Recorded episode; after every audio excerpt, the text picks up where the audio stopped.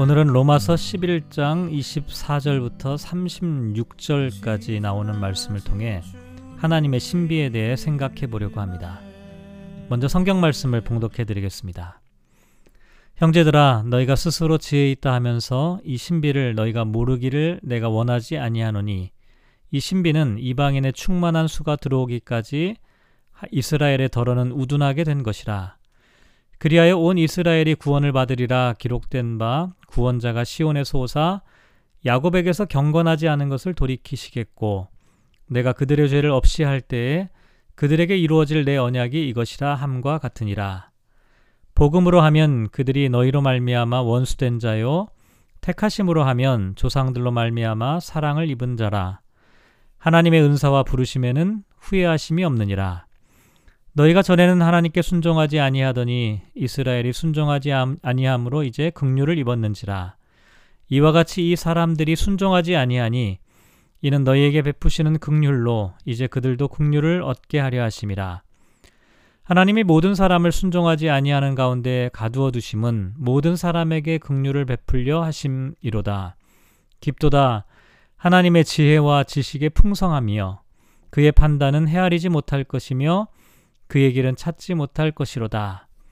누가 주의 마음을 알았느냐? 누가 그의 모사가 되었느냐? 누가 주께 먼저 들여서 갚으심을 받겠느냐?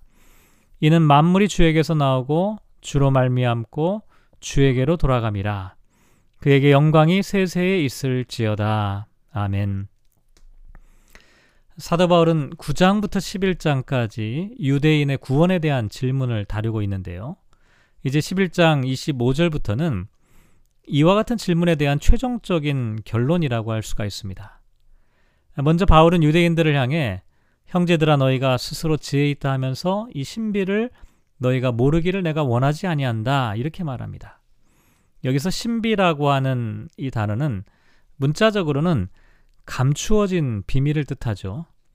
바울 당시의 밀교, 미스터리스 릴리전에서는 입교자 외에 다른 사람에게는 알려주지 않는 비밀을 신비라는 말로 표현을 했습니다. 하지만 신약 성경에서는 거꾸로 계시를 통해 알려진 사실을 비밀이라고 말하고 있죠. 특히 하나님의 계획과 구원의 비밀이 모든 사람에게 드러나고 알려지게 되었기 때문에 더 이상 비밀이라고 말할 필요가 없게 되었는데요. 그럼에도 불구하고 신비한 비밀이라고 말하는 이유는 사람들의 마음이 완악하고 어두워져 있어서 그것을 깨닫지 못하기 때문에 여전히 신비라고 하는 단어를 사용하고 있습니다.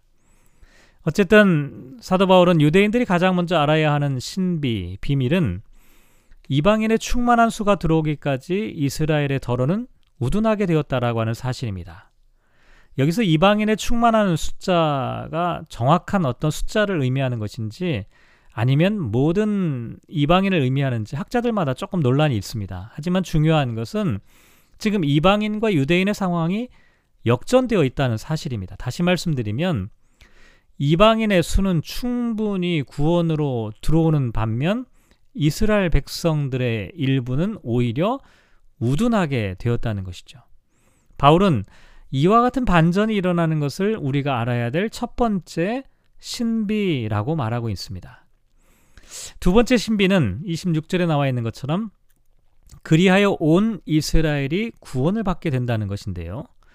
어, 바울은 이사야서 59장 20절 말씀을 인용하면서 구원자가 시온에서 오사 야곱에게서 경건하지 않은 것을 돌이키시겠고라고 말하고 있습니다. 또 이사야서 27장 9절 말씀을 인용하면서 내가 그들의 죄를 없이 할 때에 그들에게 이루어질 내 언약이 이것이라 함과 같다라고 말합니다. 조금 전에는 이스라엘 백성들 중에서 더러는 우둔하게 되었다라고 하는 유대인과 이방인의 역전에 대한 이야기를 했는데요. 여기서는 반대로 온 이스라엘이 구원을 받고 언약이 성취될 것이라고 말하고 있습니다. 이 말, 온 이스라엘, 온 이스라엘이라고 하는 말은 이스라엘 민족 전체가 저절로 구원을 받는다는 의미가 아닙니다. 오히려 이스라엘 사람들도 하나님의 궁극적인 구원에 참여할 수 있게 되었다라고 하는 뜻이죠. 특별히 메시아이신 예수님께서 야곱으로 상징되는 경건하지 않은 이스라엘 사람들을 구원하기 위해 이스라엘 땅에 태어나셨고 또 이들의 불의함을 의롭게 하기 위하여 언약을 주셨다는 점에서 이스라엘은 하나님의 특별한 계획 속에 있었다라고 말할 수가 있습니다. 그래서 우리가 알아야 될, 알아야 될 두 번째 신비는 하나님께서는 이방인도 구원하시만 유대인들도 포기하지 않으신다라고 하는 그런 의미입니다. 이와 같은 하나님의 구원 과정은 정말 신비롭다고 할 수가 있는데요. 바울은 28절에 보면 복음으로 하면 그들이 너희로 말미암아 원수된 자요 택하심으로 하면 조상들로 말미암아 사랑을 입은 자다 이렇게 말합니다. 여기 보면 복음과 택하심, 원수된 자와 사랑을 입은 자가 각각 대비되고 있는데요. 유대인들은 복음을 거부하여 하나님과 적대적인 관계가 되었죠. 하지만 오히려 이를 계기로 이방 세계에 복음을 전하는 계기가 되었고 또한 그럼에도 불구하고 유대인들은 하나님께서 택하신 백성이고 사랑을 입은 자들이라는 것입니다. 그래서 하나님은 이방인에게도 또한 유대인에게도 여전히 사랑과 은혜를 베풀고 계신다는 것이죠. 그래서 바울은 이와 같은 과정을 설명하면서 29절에 하나님의 은사와 부르심에는 후회하심이 없다 이렇게 말합니다. 은사와 부르심 이건 뭐 은사와 부르심을 각각 구분해서 따로 이해할 수도 있겠지만 부르심의 은사 이렇게 생각해 볼 수가 있는데요. 다시 말해서 하나님께서 유대인을 불러서 언약의 백성으로 삼으시고 또한 이방인에게 믿음의 은사를 주셔서 구원으로 인도하시는 모든 과정에는 한치의 후회도 없다. 실수로 된 게 아니라 이미 하나님의 경륜 속에 포함되어 있었던 일이라는 것이죠. 이와 같은 신비로운 과정을 사도 바울은 30절에 다시 한번 반복해서 말하는데요. 너희가 전에는 하나님께 순종하지 아니하더니 이스라엘이 순종하지 아니함으로 이제 긍휼을 입었다. 이렇게 말합니다. 처음에는 유대인들은 순종하였고 이방인들은 불순종하였죠. 그런데 이스라엘의 불순종으로 이방인들이 긍휼을 입게 되었다는 것입니다. 그리고 이 31절을 보면 이와 같이 이 사람들이 순종하지 아니하니 이는 너희에게 베푸시는 긍휼로 이제 그들도 긍휼을 얻게 하려 하심이라 이렇게 말합니다. 하나님께서 이방인에게 긍휼을 베푸셨는데 이제는 다시 유대인에게도 긍휼을 베푸신다는 것이죠. 결국 32절 말씀에 보면 하나님께서는 모든 사람을 순종하지 아니하는 가운데 가두어 두심은 모든 사람에게 긍휼을 베푸시는 섭리의 과정이라는 것입니다. 이와 같은 사실을 깨닫게 된 바울은 하나님을 향해 33절 깊도다 하나님의 지혜와 지식의 풍성함이여 그의 판단은 헤아리지 못할 것이며 그의 길은 찾지 못할 것이로다. 이렇게 고백을 하고 있는데요. 바울은 앞서 9장에서 유대인의 구원 문제를 언급하면서 처음 시작은 어떻게 했냐면 큰 근심과 마음의 고통을 하나님께 토로하는 것으로 출발했습니다. 그런데 유대인과 이방인을 향한 하나님의 구원 섭리를 깨닫고 난 후에는 마지막에는 하나님을 찬양하는 송영으로 마무리하고 있는 것이죠.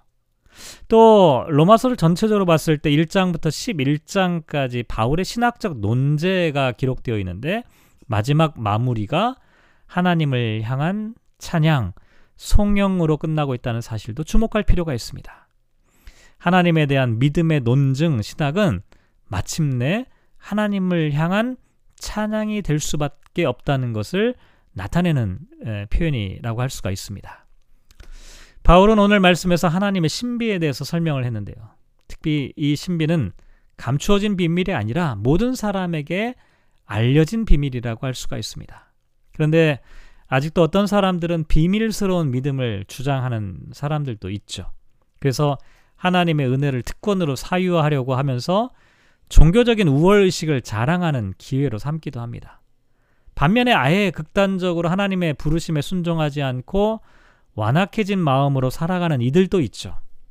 바울은 이 양자에 있는 모든 사람들을 향해 신비로운 하나님의 섭리를 알아야 한다고 말합니다. 우리도 이와 같은 하나님의 신비를 깨닫고 하나님께 돌아올 수 있기를 소망합니다. 어느 누구도 포기하지 않으시고 여전히 극률과 사랑을 베푸시는 하나님의 신비를 깨닫고 하나님을 찬양하는 저와 여러분이 되면 좋겠습니다. 오늘 말씀을 묵상하며 이렇게 기도하면 어떨까요? 이방인을 구원하시는 하나님의 신비를 알게 하소서. 유대인을 구원하시는 하나님의 신비를 알게 하소서. 모든 사람에게 긍휼과 사랑을 베푸시는 하나님의 신비를 알게 하소서. 우리 모두가 하나님의 신비를 깨닫고 하나님을 찬양하는 사람이 되게 하소서. 오늘 하루 말씀과 묵상하며 이 신비로운 은혜를 마음껏 찬양하는 그런 하루가 되면 좋겠습니다.